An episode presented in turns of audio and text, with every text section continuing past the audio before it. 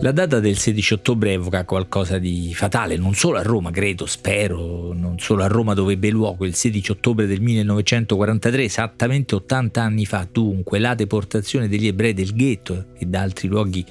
della città, l'evento cruciale anche simbolicamente della Shoah in Italia. Dico anche simbolicamente perché il significato principale, il contenuto principale è quello dell'atto di sterminio che riguarda gran parte di quei deportati. Dei mille e ventiquattro di quel giorno ne sopravvissero sedici, quindici uomini e una donna, più di mille dunque non fecero ritorno, una parte rilevante di quei seimila cittadini italiani vittime della Shoah perché ebrei, furono quasi seimila con un po' più di ottocento sopravvissuti. Ogni anno il ricordo di quella data è insieme al giorno della memoria l'evento un po' cruciale della difficile elaborazione del ricordo di, di quegli anni, difficile anche perché non è mai indipendente da quello che nel frattempo accade agli ebrei e a Israele, tanto inestricabile il legame tra le vicende di questi giorni e la Shoah. Tutti avranno letto, ormai sono disponibilissime ricostruzioni storiche sulla vita alla nascita, soprattutto dello Stato di Israele, naturalmente anch'esse controverse, ma insomma largamente adoperate dai giornali per tentare di orientarsi anche rispetto ai drammi di questi giorni. È l'unicità della Shoah che funziona in tanti modi diversi e complica molti sentimenti, per esempio implica il timore che ogni critica a Israele, anche in momenti meno insanguinati di questo, finisca per oscurare il crimine immenso di cui gli ebrei furono vittime e il diritto a una sicurezza particolare data l'eccezionalità degli eventi che li colpì allora senza che noi riuscissimo a difenderli ottanta anni fa. D'altra parte proprio l'attesa o la pretesa che proprio per la sua natura particolare lo Stato di Israele debba rappresentare in qualche modo uno Stato libero da violenze e magari più impegnato di altri nella difesa dei diritti umani, un'attesa, una pretesa che è andata largamente inevasa e anzi ha portato a, persino a, ad accuse agli israeliani di, di atti in qualche modo paragonabili in qualche modo a quelli di cui essi furono vittime. Insomma, un intrigo di sentimenti complicato, contorto anche quando per chi cerca di essere equilibrato e anche in momenti meno drammatici di questi, un intrico di sentimenti e ragioni che emergono ogni volta, tanto più in questi giorni e in queste ore.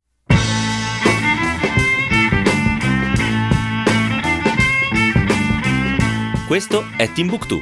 di Marino Sinibaldi, un podcast del Post che parla con i libri.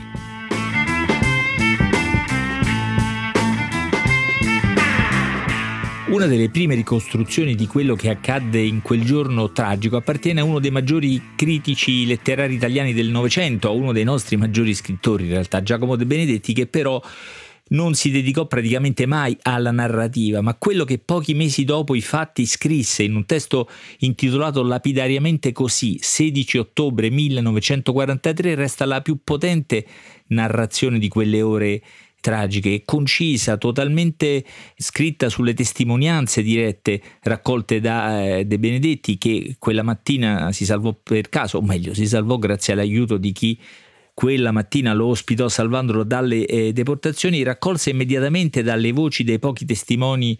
oculari. Dunque quello che c'è in questo testo è tutto vero, è un testo interamente basato sulla realtà, senza un pizzico purtroppo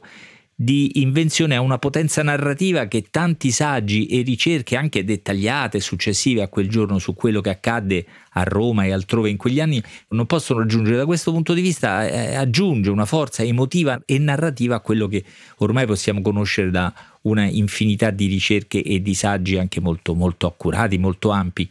Il sedici ottobre millenovecentoquarantatré lo fa notare Giacomo De Benedetti, che il ricordo, specie se immediato e dettato, traumatizzato da, dalla tragicità di quello che avvenne, può in qualche caso essere confuso, lievemente contraddittorio, ma in realtà nulla in questo racconto è eh, non vero. È un racconto che ha una forza propria, sconvolgente nella sua accuratezza, drammatico da subito, dalla, dalla prima scena, no? Quasi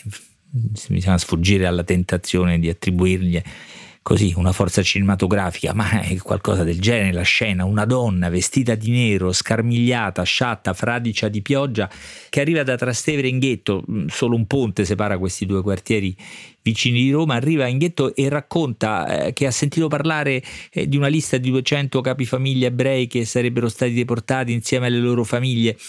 ma nessuno le crede, conoscono la sua famiglia, è una famiglia da poco, lei stessa eh, non ha molta credibilità e, e nessuno le crede, i pochi che l'ascoltano scuotono la testa. Se fossi una signora, dice lei, mi credereste, e Giacomo De Benedetti ammette che qualcosa del genere nella sfiducia di chi l'ascoltava, un pregiudizio diciamo c'era, ma dice le ragioni erano più profonde, più antiche, la comunità ebraica romana viveva lì da, da tantissimo tempo, era sedentaria e totalmente inserita nella città pur mantenendo la sua identità, viveva di un intreccio di obbedienza e sicurezza, diciamo, no? di, di, di servilismo diciamo, e protezione, che derivavano anche dai rapporti che avevano con Roma e con la Chiesa di Roma. Chi ha visto il film Rapito Di, di Marco Bellocchio forse ricorda qualche scena nella quale emerge questo particolare eh, intreccio di obbedienza servile e protezione che gli ebrei eh, avevano dal Papa, con il Papa.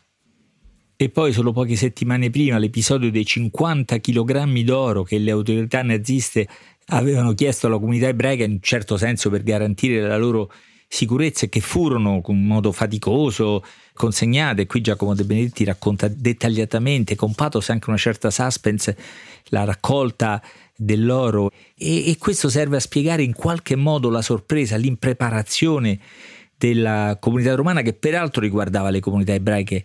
di mezzo mondo, tanto tutto sembrava incredibile, tanto era il desiderio naturale di quiete, di pace, quasi di non credere, di non accettare la tempesta che stava arrivando. E invece all'alba del sedici ottobre millenovecentoquarantatré, un'alba livida, piovigginosa, tutto diventa concitato. Per primo è un barista, un non ebreo, che arriva da Testaccio, un altro quartiere non molto lontano, mette sotto pressione la macchina del caffè, sta preparandosi insomma al suo lavoro quotidiano quando sente rimbombare i passi, sono i passi, gli stivali dei nazisti. Poi una donna, una donna po' grossa e una specie di attempata ragazza, Letizia, detta l'Occhialona, è una zona, il ghetto come in molte parti di Roma dove i soprannomi erano, forse sono più importanti dei nomi, che vede qualcosa e urla oddio i mamonni, cioè usa il suo gergo, il gergo per tanti, per tanti incomprensibile degli ebrei romani, i mamonni sono le guardie. E qui comincia il rastrellamento metodico, casa per casa, e Giacomo De Benedetti nel suo racconto entra nelle case, quasi restringe l'obiettivo, quasi a ravvicinare il racconto, a farci percepire il terrore dei, dei comandi e anche la loro, la loro la dettagliata elenco delle cose che si potevano fare e non fare, la sorpresa, il tentativo, la paura che paralizzava tutti, l'incertezza di non sapere bene a che cosa bisognava prepararsi, il caos eh, di famiglie strappate ai loro letti, alle loro case, insomma tutto quell'immediato intrecciarsi di elementi di casualità. Ci sono un paio di nazisti, forse austriaci, dicevano che fanno dei gesti come a dire scappate, mettetevi in salvo, vesto pupetto e vengo, dice Esterina, e per vestire il suo pupetto non farà in tempo a scappare, non riuscirà a scampare. Gli ebrei capiscono che stanno prendendo tutti, ma proprio tutti, ma cosa possono fare? Qui Giacomo De Benedetti è molto attento a descrivere i gesti con i quali in qualche modo si toccavano padri, figli, amici, parenti, in una specie di, di tentativo di tenere in piedi sentimenti e relazioni che tra poco sarebbero state distrutte, sarebbero state sterminate anch'esse. Qui il linguaggio si fa classico, verrebbe da dire biblico, forse sarebbe meglio dire omerico. Le madri o talvolta i padri portano in braccio i piccini, conducono per mano i più grandicelli. I ragazzi cercano negli occhi dei genitori una rassicurazione, un conforto che questi non possono più dare. Pane e conforto sembrano chiedere i ragazzi, i bambini, oltre che qualche certezza, e nessuno gliela può dare, nessuno le la darà più. Frattanto i tedeschi allontanano i passanti, pochi passanti che guardavano stupiti, allibiti quello che accadeva, e comincia la deportazione vera e propria, comincia il trasferimento sui camion coperti da un telone in un, in un punto di raccolta provvisorio appena al di là del Tevere. Le persone cominciano a essere già immediatamente private di, di ogni identità, di ogni dignità. Scrive De Benedetti, il proposito di umiliare, di deprimere, di ridurre quella gente a stracci umani senza più una volontà, quasi senza più un rispetto di se stessi, fu subito evidente. E subito il manifestarsi di quella metodicità della, dell'azione nazista con gli interrogativi che, che ancora eh, suscita, no? Sappiamo da studi successivi alla, agli, agli anni in cui De, al periodo in cui De Benedetti alla, già alla fine del quarantaquattro, questo racconto era stato pubblicato su una rivista, negli anni successivi le ricerche hanno dimostrato come le autorità naziste romane erano in realtà piuttosto renitenti a eseguire l'ordine di deportazione che proveniva da Berlino, un po' perché dubitavano delle loro capacità organizzative e di raggiungere davvero gli ebrei. C'era tutta la questione della lista e della registrazione di cui pure De Benedetti parla a lungo. Poi temevano di rovinare definitivamente i rapporti così complicati, come hanno dimostrato anche dei documenti molto recenti, con il Papa, in generale con la Chiesa Cattolica, rapporti così complessi e ambigui, diciamo così. Ma insomma, in generale, che senso aveva distogliere una tale quantità di militari da una guerra che si stava facendo difficilissima? Gli alleati erano sbarcati già a Salerno qualche tempo eh, prima, eh, che senso aveva distogliere forze per acchiappare mille poveracci di ebrei romani che ovviamente non rappresentavano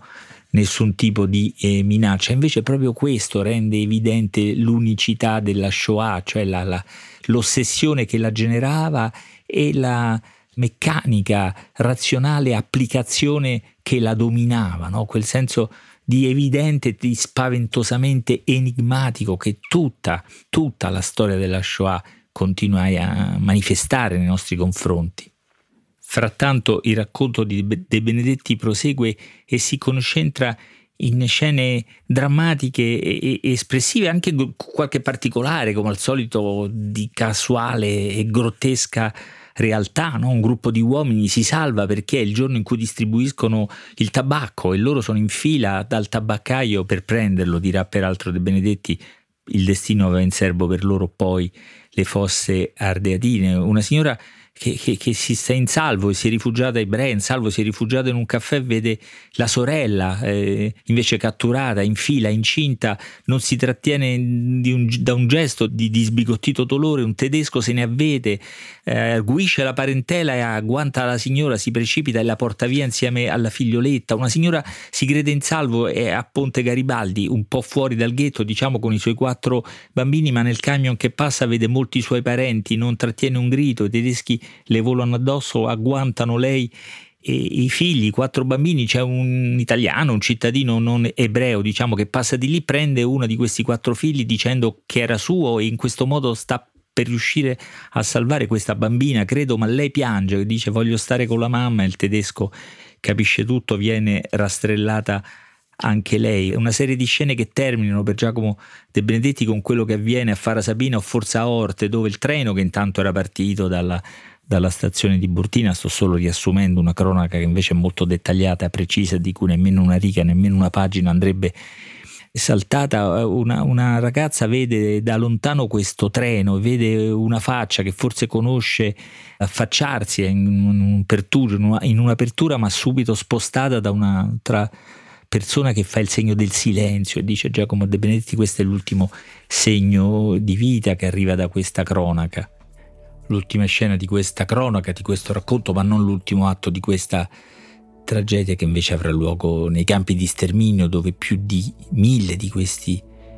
deportati scompariranno. sedici ottobre millenovecentoquarantatré di Giacomo De Benedetti è un testo così potente, compatto, perfetto, dove tutto è necessario, che non si vorrebbe aggiungere nemmeno una parola alla lettura o all'ascolto. Parlo di, di ascolto perché oltre alle numerose e belle edizioni a stampa ce n'è una, un audiolibro gratuito, sta nel sito di Radio tre, con la voce veramente perfetta, in questo caso